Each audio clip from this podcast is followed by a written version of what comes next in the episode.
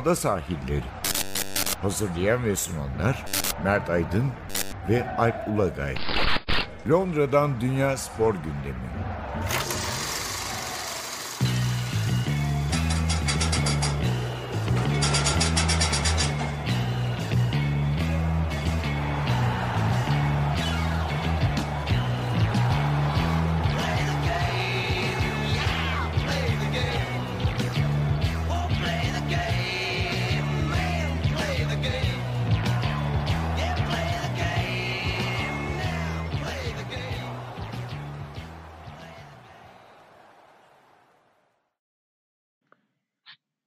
Ada sahillerinden merhabalar. Ben Alp Ulagay. Bugün Ben Mert Aydın. biraz farklı bir konseptle karşınızdayız. Çünkü ben Londra'dayım ama Mert Aydın Türkiye'de bu haftalık. Evet, e, bu hafta hasret giderme durumundayım Türkiye'de. E, ama e, hafta sonunun büyük bölümünde yine İngiltere'deydim. o yüzden Premier Lig maçlarının e, önemli bir kısmını İngiltere'de takip ettim. Pazar günü e, Tottenham maçını e, İstanbul'da takip ettim.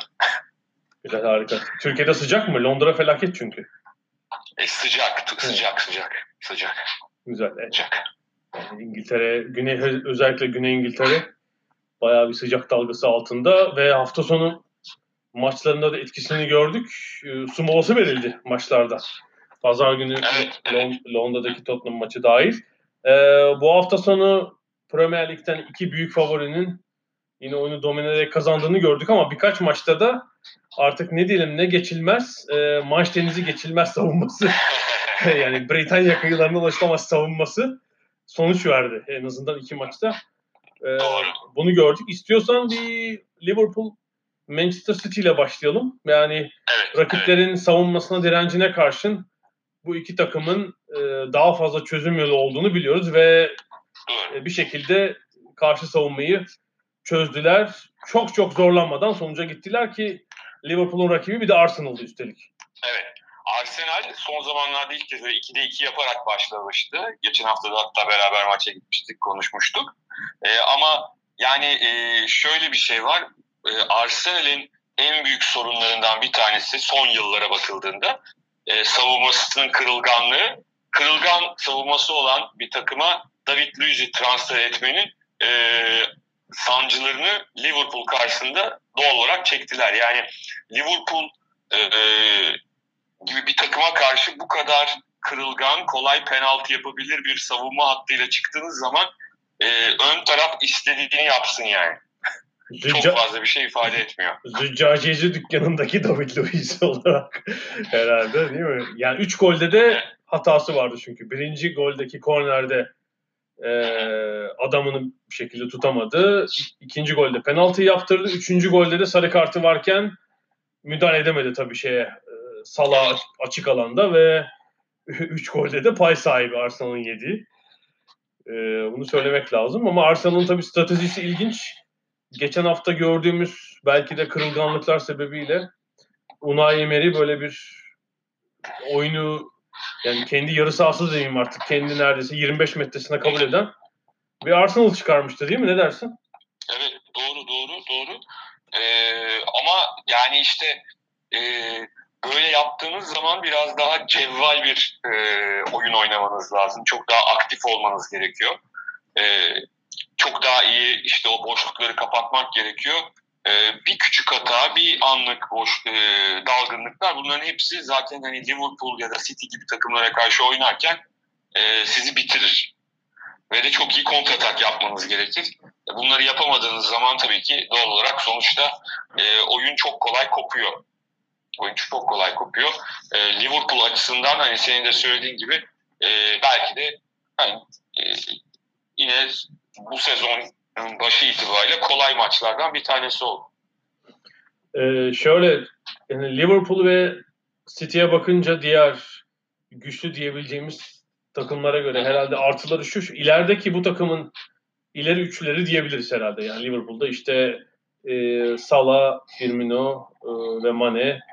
City'de de diyelim ki işte Bernardo Silva, Agüero ve Sterling. Şimdi bu üçlerin şöyle bir avantajı var. Bunlar becerilerinin dışında çok hareketli, alan yaratan, e, oyuncu. Yani bitiricilikleri var elbette ama bunun yanında ekstra özellikleri var yani.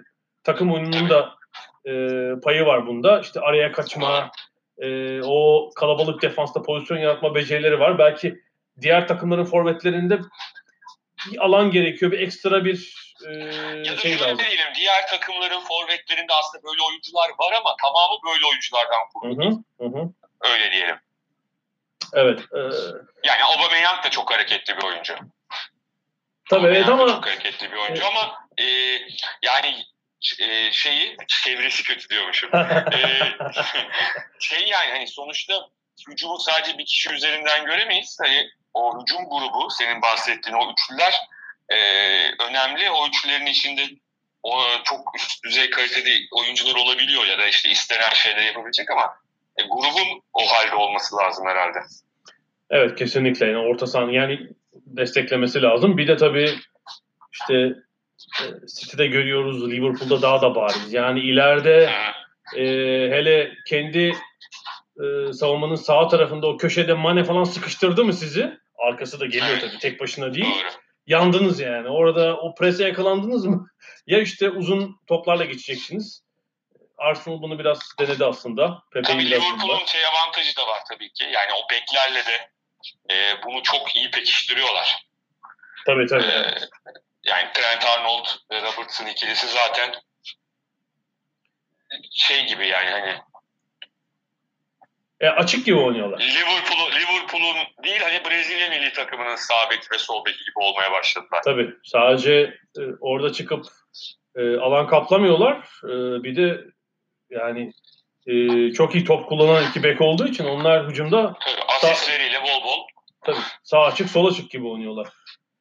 Öyle bir etkiyi süzebiliriz. E, Liverpool yani belki de zorlanacağını düşün, düşündüğümüz bir maçı çok zorlanmadan geçti açıkçası. Salah da formunu buluyor gördüğümüz kadarıyla. Ee, City'de Bournemouth deplasmanındaydı. Ee, onlar da yine biraz var hakem sorunu yaşamalarına karşın 3-1'lik net bir galibiyetle dönüyorlar ama bu hafta Yani e, Sterling'in attığı gol e, oluş şekli, atılış Aha. şekli hakikaten yine hani acayip olarak nitelendireceğimiz gollerden bir tanesi herhalde. evet herhalde Match of the Day'deydi analizi. 6-7 City'li oyuncu zaten o hücum alanının içinde Yani bir şekilde top en son e, evet. ara pasla Sterling'e geldi. Yani e, o 6-7 oyuncuyla geldikleri zaman bir de hepsi bunların e, top yapabilen oyuncular. E, hakikaten işiniz zor. Yani o pas trafiği başladı mı e, bir şekilde sonuca gidiyorlar ama Sterling de çok verimli başladı sezona. Yani ilk maçtan belliydi. Yani bu sezon benim e, gol kralı adayım e, olduğunu söylemem lazım artık bu üç maçtan sonra. Herhalde Benim gol kralı adayım başka. kim? Pukki. Ya Pukki herhalde ya, 15-20 arası bir yerde atar ama takımı dolayısıyla şey yapamıyorum ona. ya o şöyle ama yani şöyle düşün. Sonuçta takımı tabii kaybediyor maçları ama e, ilk 3 haftada e, bir Liverpool deplasmanı bir Chelsea deplasmanı oynadı. Buna rağmen 3 maç 5 gol ve bu deplasmanlarda gol attı. Yo, mu- muazzam canım yani şey iki maçta. Yani şey açısından e, takımı atıyorum 45 golle ligi bitirse bence daha fazla da atabilirler. Oyun tarzları anlamında çok iyi yiyebilirler ama e, bu 45'in 25'ini atar bence. Yani Evet. tabii ki büyük bir sakatlık böyle çok e, acayip başka şeyler olmazsa. Ben aynı temponun süreceğini zannetmiyorum. ama 15-20 arası bir yerde olur. 25 çok büyük olay olur. Tabii 25 çok. Geçen yıl 22 golle gol krallığı yaşandı. Tabii şöyle bir şey oluyor. Ya geçen yıl da oldu. Yani e, özellikle Liverpool ve City e, o kadar çok yoğunlaştı ki hani Şampiyonlar Ligi Tottenham'ı da say, Kane'i de say. E, işin içine Şampiyonlar Ligi e, diğer kupalar falan giriyor ve e, belli bir yerde dinlendiriliyor oyuncular. Belli noktalarda. Yani Norwich'in e, Pukki'yi e, çok fazla de, e, dinlendirebileceğini zannetmiyorum. Böyle bir şey yok. Lüksü Ee, olmayacak. Evet. Ee, ama Manchester City açısından benim ben daha yani kolay bir maç bekliyordum zaten. Kolay derken de bu arada şeylik olmasın ama ne derler? e, haksızlık olmasın ama yani bu tip maçları Manchester City e, kolay zaten puan kaybetmiyor bu tip maçlarda. E, o açıdan çok böyle e, şaşırtıcı bir maç olmadı yani. Dediğin gibi bir de hani hava sıcak bu ne kadar etkiler dedik ama çok fazla da oyuncuları etkilemedi. Evet işte bir 2-1 iken belki bir o frikikten sonra bir küçük e, endişe duymuş olabilirler. E, bir de bence verilmeyen penaltı var. Yani Vardan verilmedi o penaltı. İlginç bir şekilde. E, bu, bu, bu haftaki belki iki tartışmalı karardan biriydi. E, böyle bir endişelenir ama Agüero işi çözdü. E, şimdi diğer büyüklere gelelim. E, Tottenham, Newcastle ve e, Manchester United Crystal Palace maçlarında ise ben e, Tottenham maçının tamamını izledim televizyondan. E, United Palace maçının da ilk yarı sonu ve ikinci yarının tamamını izledim. Aslında benzer yani o üç devre benzerdi. E, e, iç saha takımı rakibi kuşatmış. Deplasman takımı Can Sperane bir şekilde savunuyor. E, arada bir iki kontratak var ama bir türlü şey bulamıyorlar. Yani e, Tottenham ve United e, çok çok fazla da pozisyon bulamadan bitirdiler maçı. İşte hatta United'ın yani kaçan e, benim var. şaşırtan şey yine Eriksen'i oynatmadı. Sonradan oyuna soktu Pochettino. Yani hatırlarsan e, bundan önce en zorlandıkları maçta da Eriksen'le başlamamışlardı. Aston, Aston Villa maçı ilk hafta evet. Evet evet. Yani yine böyle bir şey yaptı. Ee, bir şeyler deniyor. Ee, Eriksen'in hala e, şey başına kadar herhalde Eylül başına kadar bu hafta sonuna kadar İngiltere dışında bir yere transfer olma ihtimalini herhalde bir şekilde göz önünde bulundurup e, onsuz bir şeyler deniyor herhalde. Yani başka bir açıklama bulamadım. Sebep o tabii tabii. Başka türlü bir bence de bir başka açıklama. Yani sakat falan değilse e, hele bu, yani, bu maçta Eriksen e, oynardı gerçekten. Yani oynadı sonra girdi ama işte bu sefer de Aston Villa gibi olmadı. Yani Aston Villa maçında çözdüler 1-0'dan gelip e, Newcastle e, şöyle Newcastle çok kötü başladı lige. Zaten hani açıkçası e, birçok takımdan hani yeni gelenler de dahil herhalde en büyük e, küme düşme adayı olarak gösteriliyor Newcastle. Biraz Steve Bruce'u getirmelerinden de böyle bir şey oldu. evet. ee, ilk iki maçtaki e, sonuçlardan sonra hani Newcastle United'lılar da bu maça herhalde oyuncular da çok farklı bir psikolojiyle hazırlanmışlar. Yani Şimdi şöyle ilk iki maçta 4 puan, 3 puan toplasalar yani birini kaybedip birini kazanmış olsalardı e, bu kadar e, hani son maçları gibi coşkulu ve e, ya da sanki ligin son maçıymış, kümede kalma maçıymış gibi olur muydu bilmiyorum. E, ama çok iyi oynadılar. Yani çok e, boşluk çok fazla bırakmadılar. E, ve e, maçı kazandılar bir de yani berabere de kalmadılar sonuçta. Evet, çok hak, ed de buldular. hak ederek alınmış 3 puan. Yani şu denemeyiz. Evet. Ya neler kaçırdı Tottenham. Değil mi? Böyle bir maç olmadı. Yaptırmadılar onu. Yaptırmadılar. Bir evet. herhalde evet. ikinci yarının ortası bu. Lucas Moura'nın pozisyonu var böyle arka direkte. Evet.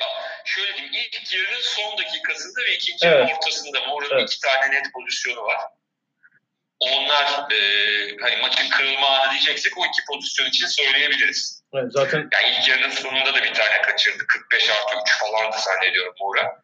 Evet, ee, evet. Bir de ikinci yarıda dediğin gibi çok net yani. Hani ve de Lucas Moura hani e, geçen sezon o kadar enteresan dakikalarda öyle maçlarda maçı kurtardı ki e, yine e, bu sefer biraz tersi oldu. Bir de hep ilk 11 oynasın oynasın dedi de oynadı. Onda da en kritik anlarda fena pozisyonları kaçırdı. Evet yani e, Lucas Moura son hiç alan bulamadılar. E, e, Tottenham'ın bek sıkıntı şu Tottenham'ın bekleri Liverpool'un bekleri gibi değil tabi. Yani ileri, ileri çıktılar ama e, bir iyi orta yok, iyi pas yok. Pas dolaşımda ağırlar. Yani biri tecrübesiz, Rose etkisiz. Ya o kalabalık şey getirmedi, pozisyon getirmedi açıkçası Tottenham'a. Ve yüzde seksen e, topla oynama yüzdesiyle e, kaleye sadece iki şut atabildiler isabetli. Ve 3 puanı bıraktılar içeride. Bir de Erikson, pro, Eriksen problemi var. O da devam ediyor açıkçası. Ee, ilginç doğrusu şey bir hafta oldu ve önümüzdeki pazar kritik çünkü Tottenham e, Kuzey Londra derbisinde Arsenal'a gidiyor. Doğru. Kritik maç olacak. Yani eğer yani eğer Tottenham şöyle diyeyim Tottenham böyle güle oynaya falan e, kazanmış olsaydı Newcastle maçını. Hı hı. E, maça favori olarak da giderdi bence. Deplasman olmasına rağmen Emirates'e. Tabii ama şimdi yenilgi şimdi, halinde 4 evet, puanda kalacaklar. 4 maçta 4 puanda kalırlar. Yani Doğru.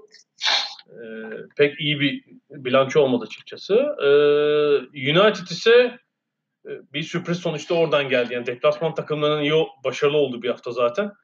Evet, Palace için de iyi başlangıç değil sezon için. Evet. Sezon başlangıcı değildi. E, çünkü geçen sezonun ikinci yarısında çok kuvvetli bir oyun oynamışlardı. E, hani kümede kalma savaşını bıraktık orta sıralara kadar gitmişlerdi. Çok rahatlamışlardı. E, ama tabii ki e, o takımın bence en önemli silahlarından biriydi Van Bissaka. Onu kaybettiler. E, Zaha da sezona biraz geç intibak etti diyelim. E, böyle olunca kötü bir başlangıç yaptılar. E, Manchester maçında ise tabii ve de kaç 30 küsur yıl sonra mı ilk kez e, Old Trafford'da kazanmışlar. Tabii işte 89-90 sezonu ilk yarısından beri galiba işte meşhur pankartlı maç mı hatta? Ya da o maçtan sonra şu şey pankartı asılmış. Tara, Fergie, Fergie git diye Ferguson'a şey yazan e, taraftar. Yeter artık. Crystal Palace şeydi ama Crystal Palace'ı o sene kupa finalinde yendiler ve rahatladılar. Tabii, yani, Ferguson'u şey, kurtaran kupası Ferguson'ı. Kurtaran kupa. E, bu sefer de Crystal Palace'ı e, orta sıralara taşıyan e, maç oldu bu. E, ikinci yarıda yine United tam anlamıyla kuşattı rakip kaleye ama şey yok yani delici oyuncu yok. E, hızlı oyuncular arkada alan bulamadılar. Yani tek böyle organize e, delici şeyle penaltıyı buldular atakla zaten. Bu sefer de penaltıyı Pogba değil Rashford kaçırdı. Kimin kaçıracağı belli değil zaten. Yani, yani iki haftada iki penaltı muhtemelen yani en az bence 4 puan, 3 e, puanına e, mal oldu diyebiliriz United'ın. Hani. Evet. Ve de geçen hafta e, niye atmadı denilen adam bu hafta attı. Yine kaçtı. Yine kaçtı evet. Penaltı atmayı öğrenirlerse biraz daha puan alabilirler. Yani evet United'ın bu sezon belki daha fazla oynayacağı, hani rakibi baskı altında tutabileceği oyunlara bir örnek gördük ama çözüm konusunda da orada biz orada da bir sıkıntı var. Orada bir sıkıntı. Doğru. Yüzde yüz, yüzde yüz. Chelsea açısından e, de güzel, ilginç bir maç oldu. Norwich maçı. E, Norwich çünkü e, hakikaten açık bir oyun oynuyor. E, bu sefer Chelsea'nin gençleri golle e, cevap verdiler. Lampard'ın onları oynatışına Abraham da gol attı. Evet bu bakımdan çok olumlu bir gelişme. Yani e, Liverpool evet. Süper Kupa maçından Süper Kupa finali. Süper Kupa maçından sonra penaltı kaçırdığı için eleştirileri bırakın bir de ırkçı hakaretlere uğrayan Tammy Abraham için müthiş olumlu gelişme. Çünkü e, bir tek vuruş bir de çalım üstü güzel e, bir şutla iki, iki güzel gol attı. Hem moral verici hem de e, yani Chelsea'nin işte bu seneki 9 numarası kim olacak? Giroud mu oynayacak, Abraham mı oynasın tartışmasında bir adamına çıktı. Mason Mount'un da tabii çok güzel bir golü var. Evet, Mason Mount geçen hafta da atmıştı zaten. O atmaya devam ediyor. E, geçen yıl Championship'te bir oy, o, oynadığını hatırlayalım. E, ilk hafta çok eleştirildi.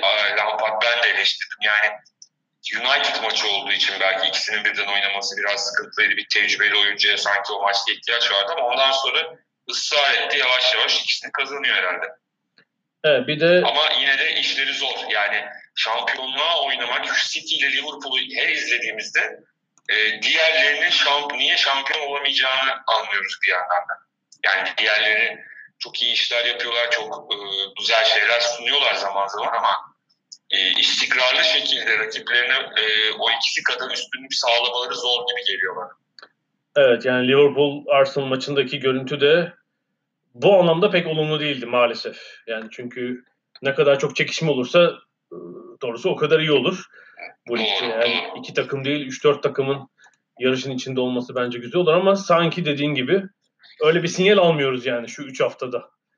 Evet, tabii daha henüz öyle bir şey yok ortada ama e, dediğim gibi sinyal meselesi. Ee, bunun yanında e, Aston Villa yani şeylerden Evet. Aston Villa ilk galibiyetini aldı haftanın ilk maçında. aldı. O maçı da izledim ben Cuma akşamı. E, hakikaten e,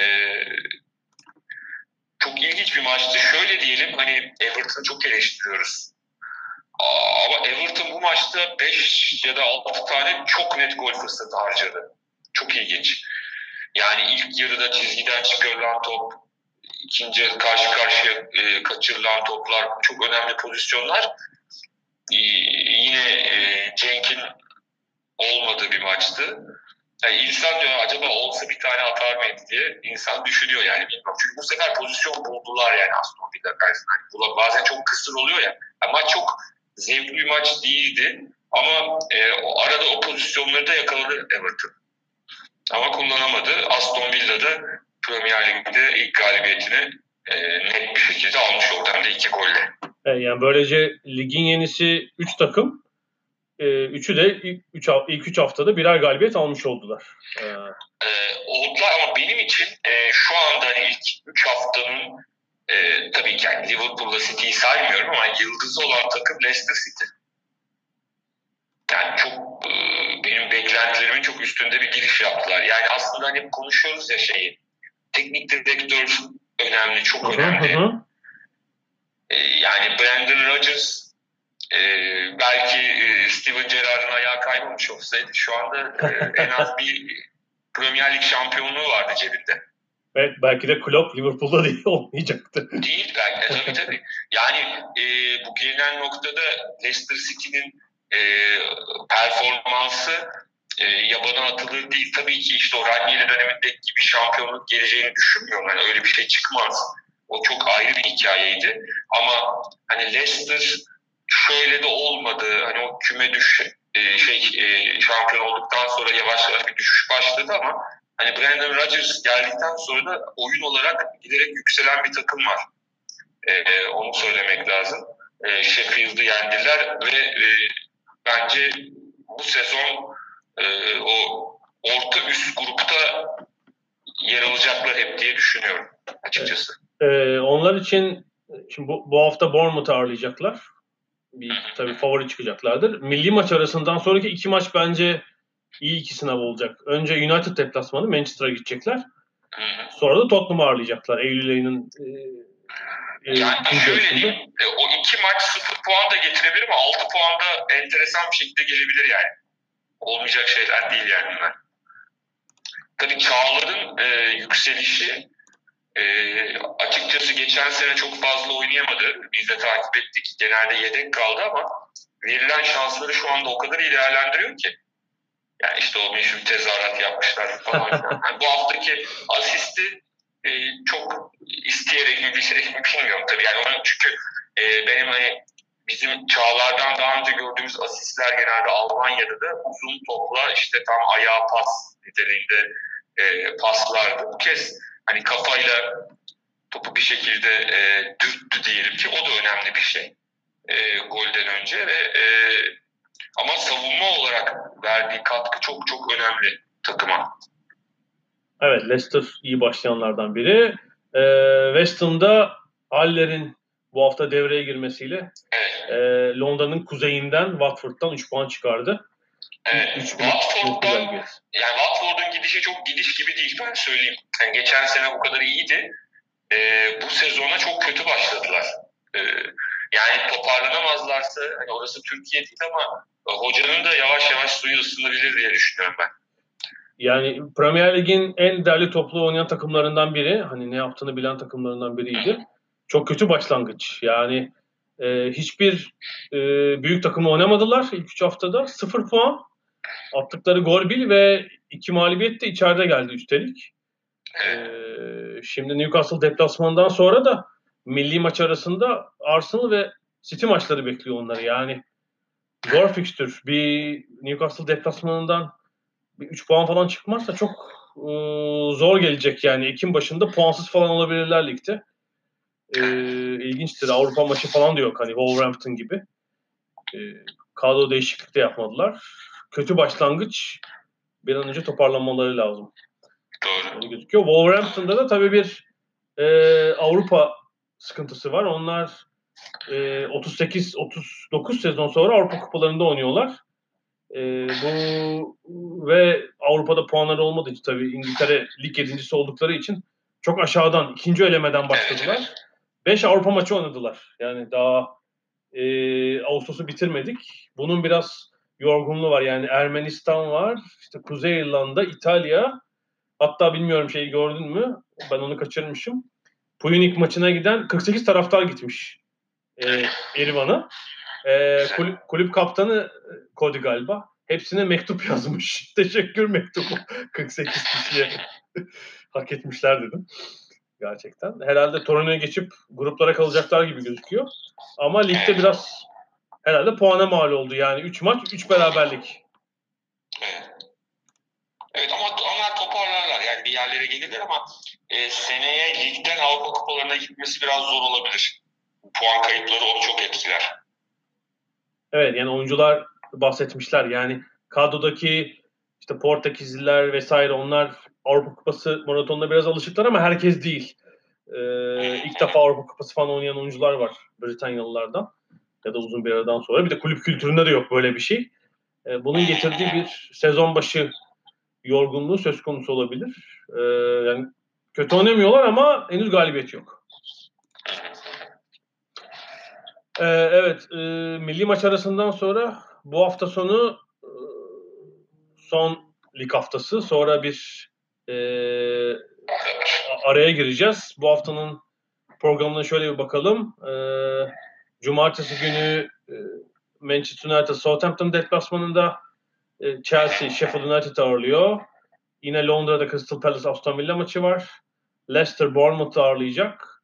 City Brighton maçı var Manchester'da. Newcastle United Watford. E, Londra'da bir diğer maç West Ham Norwich maçı ve Burnley Liverpool. Cum Cumartesi maçları. Pazar günde Everton Wolverhampton ve haftanın maçı Arsenal Tottenham arasında. Ben o maçta olacağım büyük aksilik olmazsa. E, haftayı o güzel maçla kapatacağız. Sonra bir bu Euro 2020 elemeleri için milli araya gideceğiz. E, istiyorsan biz de bir araya gidelim. E, aradan sonra çok uzatmayacağız bugün. E, biraz atletizm, tenis falan konuşuruz. Belki voleybol uğrarız. Biraz erken kapatacağız bu hafta. Aradan sonra görüşmek üzere.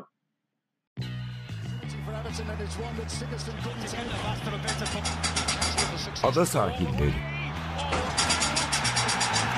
Londra'dan Dünya Spor Gündemi.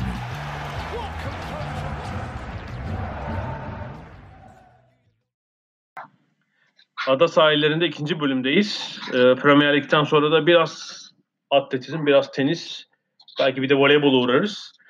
Ee, sen Türkiye'desin. Nasıl gidiyor voleybolcu kızlar? Hiç fena değil galiba Türkiye değil mi? Valla işte e, ben de e, dün denk geldi çünkü hafta sonu zaten Cuma Cumartesi İngiltere'deydik. Orada da e, biliyorsun e, Avrupa Voleybol Şampiyonası'na çok yakından bir ilgi e, hani Türkiye'de Dünya Bocce Şampiyonası'na ilgi neyse e, orada da işte Avrupa Voleybol Şampiyonası'na o kadar ilgi var. O yüzden Onlar e, açıkçası delirdiler burada pazar günü inanılmaz bir şekilde Ashes'tan maç kazanınca bütün dün gazeteleri görmen lazımdı. Dünya Şampiyonası'ndan daha şey oldu neredeyse. krikette daha çıkacak ama şöyle bir şey söyleyeyim. Klasik hani e, şey Ankara voleybol seyircisinin e, desteğiyle e, dün Bulgaristan'ı yendiler 3-1. E, şimdi iki gün sonra pardon iki gün sonra yarın bugün değil yarın Fransa ile bir maç var. Sonra da sanırım Sırbistan'la oynayacağız. Yani o grupta kaçıncı bitireceğimiz kısmı e, için önemli maçlara çıkacağız. Ee, evet. o maçlardaki e, performanslar önemli olacak tabii. Biz podcast'i çektiğimiz gün Türkiye'nin maçı yok. Yani çarşamba, perşembe günleri iki maç. Herhalde Fransa iner Türkiye. Tahmin edildiği gibi son maç büyük ihtimalle Sırbistan'la grup birinciliği maçı olacak. Doğru. Öyle, öyle gözüküyor ve ben de e, Finlandiya maçını çok az izledim. Bulgaristan maçının önemli bölümünü izledim. Müthiş bir blok savunması vardı. Zaten maç istatistiğine de yansımış. 12 blok sayısı var Türkiye'nin. Evet, Eda da e, maçın oyuncusu seçildi. E, yani e, takıma bakıyorum. Hakikaten çok yeni, e, birçok genç var. E, ama hala hani çok tecrübeli, Edası, Nazı, e, çok tecrübeli oyuncular da var. E, Guidetti de hani şöyle Türkiye aslında ligiyle, e, takımlarıyla, kulüpleriyle Avrupa'da üst düzey, en üst düzeyde. E, ama Guidetti'nin geçmişte hani Türkiye gibi olmayan takımları bile e, milli takım seviyesinde nerelere çıkarttığını biliyoruz. E, o yüzden ben umutluyum yani bu işin gidişatın sonundan. Bakalım nereye kadar gidecek hep beraber Evet. göreceğiz. Grup birinciliği tabii kritik olabilir bir aşamada. Tabii ki. Ee, Evet. çünkü Türkiye Şey Grup- açısından da önemli. Yani şimdi Sırbistan'ı sen yenersen hı hı, e, o ilerleyen turlarda, ilerleyen şeylerde de önemli. Yani hani aklında bir Sırbistan'ı yendik şeyi de olacak. son Avrupa Dünya Şampiyonu zaten değil mi? Tabii Sırbistan? özgüveni hı. olacak tabii. Yani o özgüven çok önemli bir şey. Yani sadece grup birinciliği olarak bakmamak gerekiyor bence. Evet evet orada haklısın. Orada haklısın. Bir de işte grup e, ikincisi olursan çeyrek finalde sanıyorum Hollanda eşleşmesi büyük ihtimalle gelecek. Hani Abi Hollanda Evet. bu iletli çalıştırırken önemliydi falan diyormuşum ben şimdi. Böyle hiç ilgilenmez ilgilenmez son dakikada şey yapıyor. Ben böyle abi onlar önce onlar o zaman iyiydiler. Çok Yok bozdular. bir şey tabii ki yani haklısın yok ben sana şey olarak söylüyorum. Espri olsun diye söylüyorum. Böyle bir şey demiyorum. tabii. çok çok bozdular sonra falan. Peki evet Avrupa Voleybol Şampiyonası devam ediyor. Onu haftaya da konuşuruz. Ee, atletizmde ise artık Diamond League'in sonuna geldik. Ee, geçen hafta sonu Paris'teki e, yarışlar vardı ve finale kalan atletler de Paris'ten sonra belli oldu. Bir hayal kırıklığı yaratan Birmingham'dan sonra doğrusu Paris hem seyirci hem de dereceler açısından daha parlak geçti. Bunu söylemek lazım. O Birmingham'daki Ama yani o da şeyle sonuçta Britanya şampiyonasıyla aynı gün. Yani hani hafta sonunda da bir onlar denk geldi. Hep bu yani Doha'nın etkileri diyelim. evet, Ee, e, şeyin ne derler Dünya Şampiyonası'nın geç yapılacak olması bu yarışları fena halde etkiliyor. Yani Birmingham'ı da çok etkilemişti. Paris'te evet dediğin gibi nispeten ama sonuçta en azından Amerikalılar artık biraz daha özgürler galiba. Ee, e, ama şey yani ne derler ee, yine de e, o Dünya Şampiyonası tarihi yeri e, biraz ortalık karıştırdı bu sene. Evet mesela Noah Lyles yine müthiş bir bu seneki 200 Evet. serisine devam ediyor. 200 metrede 19.65 koştu. Evet. Paris pist rekoru kırdı. Ee, açık ara. Ramil Guliyev'in e, herhalde 4 metre falan önünde birinci oldu. Yani Dünya Şampiyonası'nda da formunda büyük bir değişiklik olmasa tabii e, büyük favori olacak. E, Ramil Guliyev bu seneki en iyi yarışlarından biri ama Noah Lyles'in çok gerisinde. Yani ikinci oldu orada. Evet. Aaron. Brown'ı, Christoph Leme- Mehmet'i, Divine Oduduru'yu geçti mesela. Ya ben zaten hani Ramil'in e, öyle lömet falan gibi hani Allah korusun bir sakatlık ya da hastalık olmazsa e, onlara çok geçileceğini düşünmüyorum zaten. Yani onun e, e, şeyleri diyeyim ne derler rakipleri Amerikalı ve Jamaikalılar hı. ağırlıklı olarak olacak. Yani onlarla olan onlarla olan mücadelesi bence çok e, kritik. Evet. Öyle düşünüyorum ben. Evet. E, 400 engelli erkeklerde orada formunu sürdüren, bu sezon çok istikrarlı, iyi derece koşan bir başka isim. Karsten Warholm geldi. Birmingham'da yoktu. E, 47-26 ile kazandı. Açık farkla yani. Bir saniye fark var. İkinci bayanla.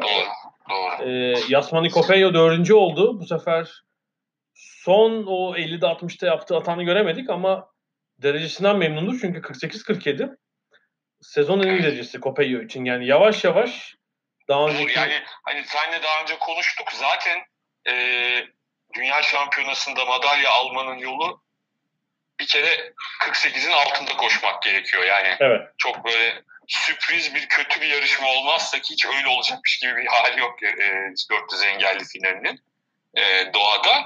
E, 48'in altında koşması lazım. İşte yavaş yavaş o hedefe doğru geliyor. E, o önemli. Bir de tabii Tokyo Barajı'nı zaten hani aşağıda Tokyo Barajı'nı aşmasıyla ilgili bir e, zaten problem olacağını düşünmüyorduk ama onu da o aradan çıkarmış olduk diye. kesinlikle öyle ve Zürich'teki e, Diamond League, Elmas League finaline de kaldı. Hı E, üç adım erkeklerde yıllardır olduğu gibi iki Amerikan'ın güzel çekişmesi vardı. Güzel derece oldu. 18'in üstüne çıkıldı yani. E, Will Clay bu sefer kazandı 18-06 ile. Kristen Taylor 17-82 ile ikinci. Sanıyorum iki atletin 3 adımda kaçıncı? 49. müsabakası. Yani Evet. yıllar... Üç adımda e, e, Taylor önde e, bütün yarışmalarında uzun atlama da dahil edince e, Coleman önde galiba. Şey Coleman diyorum. E, şey Ya şampiyonlarda Taylor kazanıyor. tabii tabii. Arada Diğer tarafta e, e, hayır üç adımlarda Taylor önde. ha genelde Ee, şey evet. Genelde ikisinin arasında e, üç adım artı uzun atlama yapınca diğeri öne geçiyor. Doğru doğru diyorsun evet. Bir de uzunda yarışıyorlar çünkü zaman zaman. Ee, yıllarda devam eden bir Yani oraya rekabet. da bir hareket getirseler iyi olurdu aslında. evet, evet. çok çok e, şey oluyor oradaki yarışlar ne derler. Yani gününe göre değişiyor ama uzun atlama. Yani biz tabii şeyi gördüğümüz için e, Alp, o 91 dönemini falan hani Mike Powell'ı, Carl Lewis'i o dönemi izlediğimiz için bir uzun atlamanın bizi tatmin etmesi çok zor herhalde. Yani işte şey diyoruz. 8.40 atlamış. Yani 8.40 Carl Lewis 8.40'ı atlar beğenmediği için tahtaya falan basar yani. yani. Oo, 8.40. Ee, ya tabii onlar hakikaten çok e, süper atletlerdi. Onlara yaklaşmak biraz e, zor oluyor. O yüzden ama şey öyle değil yani. Üç adım atlamada e, hakikaten Coleman, Taylor e, bazen işte Pichardo geliyor, başkaları geliyor. Bir şekilde şey yapıyor. Çünkü orada da Jonathan Edwards 18-20'lere ulaştığında hani bir rakibi yoktu. Çok fazla. Sonra Olson falan geldi. Yani hani e, mesela Carl Lewis, Mike Powell döneminde e, atlet sayısı daha fazla. Rekabet, Larry Myers, şeyler. O yüzden tadı damağımızda kalmış durumda. evet Larry Myrix'te falan vardı. Başka Amerikalılar da vardı yani o zaman. Ee, şimdi bu yarışlardan sonra tabii şeylere Zürih ve Brüksel'deki son iki yarışı var Elmas Lig'in, Diamond Lig'in. Onlar artık final yarışları. Finalistler de belli oldu. Ben bu hafta kaydı yaptıktan iki gün sonra Zürih'teki ilk finallerde olacağım. Tribünde. Umarım eee, bir aksilik çıkmadan izleyebilirim. Gelecek hafta onu konuşuruz. Eee, ama bu finaller öncesi aslında geçen hafta şok bir haber geldi. 100 Evet, metreden bir haber geldi. Christian Coleman eee, Amerikalı yani son iki yılın 100 metrenin de en büyük favorisiydi dünya şampiyonası. Aynen öyle. Ee, Diamond League'in lideriydi 100 metrede. Christian Coleman'ın dopingde yakalanmadığı ama e, bir yıl içinde 3 doping kontrolü kaçırdığı haberi. Bu, bu haberi aldık. Şu anda Justin Gatlin'in ellerini uyuştur, e, uyuşturduğu söyleniyor. 126 yaşında yeni bir dünya şampiyonluğu daha kazanmak için. Evet şeyin olimpiyat şampiyonluğunun 15. yıl dönümünü kutladığı günlerde Evet, Aynen öyle. dünya şampiyonu için maalesef Onun hiç dopingle işi olmadı biliyorsun. Hiç öyle sıkıntılar yaşamadı o. şeyi tabii görmüşsündür. Ee, şu istatistiği görmüşsündür. 9 9.80 ve altında ve daha hızlı koşan e, 15 atlet var galiba. E, herhangi bir doping söylentisiyle adı karışmayan tek atlet var. Hüseyin Bolt. Evet. evet. Geri kalan hepsi e, ya uzun süreli ceza, ya kısa süreli ceza, ya ebedi boykot, ya işte Christian Coleman gibi soruşturma. Mutlaka bir yerinden bu işe bulaşmış. Doğru, doğru. Aslında hepsi doğru. yani işte Tyson Gain'den Blake'ine, Gatlin'ine, işte Montgomery'sine kadar. Ee, bir tek Hüseyin Bolt var. Şimdilik yani bildiğimiz bir şey yok. Geç, geçmişe dönük bir şey çıkar mı bilmiyoruz henüz. Bence bilmeyelim zaten varsa. evet. Yani olabilir. Ee, bu sebeple Zürich'te de Christian Coleman'ı izleyemeyeceğiz ama Johan Blake, Justin Gatlin, Noah Lyles, orada yüz koşacak, Michael Rogers ee, ve İngilizler Adam Cemili ile e, Jarnell Hughes orada olacak. Ee, 400 engelde Yasmani Kopeyo'yu izleyeceğiz bu sefer. E, hatta günün son yarışı, Zürich'in son pist yarışı olacak. Ee, Karsten Warholm'un yanı sıra Ray Benjamin'i de e, Zürich'te göreceğiz. Yani bir Yasmani Kopeyo şey demişti. Dünya şampiyonası öncesi ben bir rekor kokusu alıyorum demişti. Olur mu? Ee, kestiremiyorum ama hem Warholm hem Benj- Benjamin varken 47 saniye civarında bir derece Çok beni çok iyi bir şaşırtmaz derece çıkacağını tahmin etmek zor değil. Şaşırtmaz. Kopeyo da belki 48 civarına inecektir. Sezon en iyisini koşması onun da beklenebilir orada. Ee, Zürih'te ilk finali göreceğiz. Diamond League'de. Ee, son olarak da istiyorsan Amerika açığa gidelim. tenise. Evet, çok yeni tabii. Tabii çok yeni başladı. Ee, ama ilginçtir. Ee, ilk gün maçı e, kadınlarda Serena Williams Sharapova. Sharapova kura kura şeyiyle şansıyla 8 numaralı seri başı Serena Williams seri başı olmayan Maria Sharapova'ya düştü ve 2013'ten beri hep yaptığı gibi onu bir kez daha yendi. Evet yani bu, bu kez e, bir sürpriz değil yani. yani daha öncekilerde değildi de yani e, sonuçta son şeye bakıldığında Serena'nın kazanmasını ben de bekliyordum. E, kazanmayı başardı. Bakalım e, ilerleyen hani kadınlardaki e, şeyi hepimiz gördük son bu sene. Boşluğu. Bakalım e, bu turnuvada yeni bir şampiyon, yeni bir e, isim karşımıza çıkacak mı? Onu da merak ediyorum açıkçası. Evet ben dün e, Fransa açık şampiyonu Ashley Barty'nin maçına biraz baktım. Feci bir ilk set kaybetti. E, ikinci sette de durum çok parlak değil ama toparlayıp kazandı mesela Ashley Barty. E, ama erkeklerde mesela İtalyan Fonini ki bu sene bir Masters 1000 turnuvası kazanmıştı. Elendi. E, bir de Kuraj şansından bahsedelim. Yani Nadal'ın tarafında belki hiçbir favorilerden hiçbiri yok. Diğer bütün tenisçiler işte Çiçipas'ı, Zverev'i falan e, Djokovic Federer tarafına e, dolmuş durumda. Yani Djokovic'in e, favori olduğu bir turnuva. Ben hep Amerika çıktı acaba yeni bir şampiyon erkeklerde de görür müyüz diye düşünmüştüm. Bu Amerika açık öncesi Masters turnuvalarında işte Medvedev gibi yeni şampiyonlar gördük. Ee, yine sanki çok kolay olmayacak. Yani Djokovic'i... Bence de ya, ya onlar yani nasıl olacak bilmiyorum. Yani. Güzel diyorsun ama şey hayal edemedim bir türlü. Evet güzel söyledin. Gözümün önüne gelmedi yani. bir sene daha bekleyebiliriz belki Avustralya açar kadar. Bekleriz bence. Bekleyebiliriz. Haftaya biraz daha fazla Amerika evet, evet, daha detay tabii tabii yeni konuşabiliriz. Sen de döndüğünde. Ee, Türk, Evet. Türk sporu nasıl? Ee, onu sonra konuşuruz. Peki. Öyle yapalım. Mert Aydın'a Londra'dan selam yollayalım. Ee, ada sahillerinden bu haftalık bu kadar diyelim.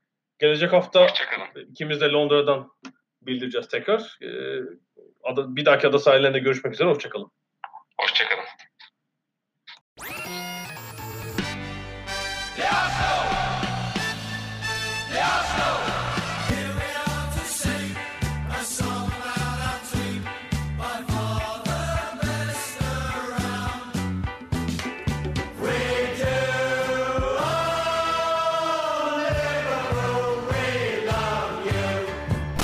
Ada sahilleri. Hazırlayan ve sunanlar Mert Aydın ve Alp Ulagay. Londra'dan Dünya Spor Gündemi.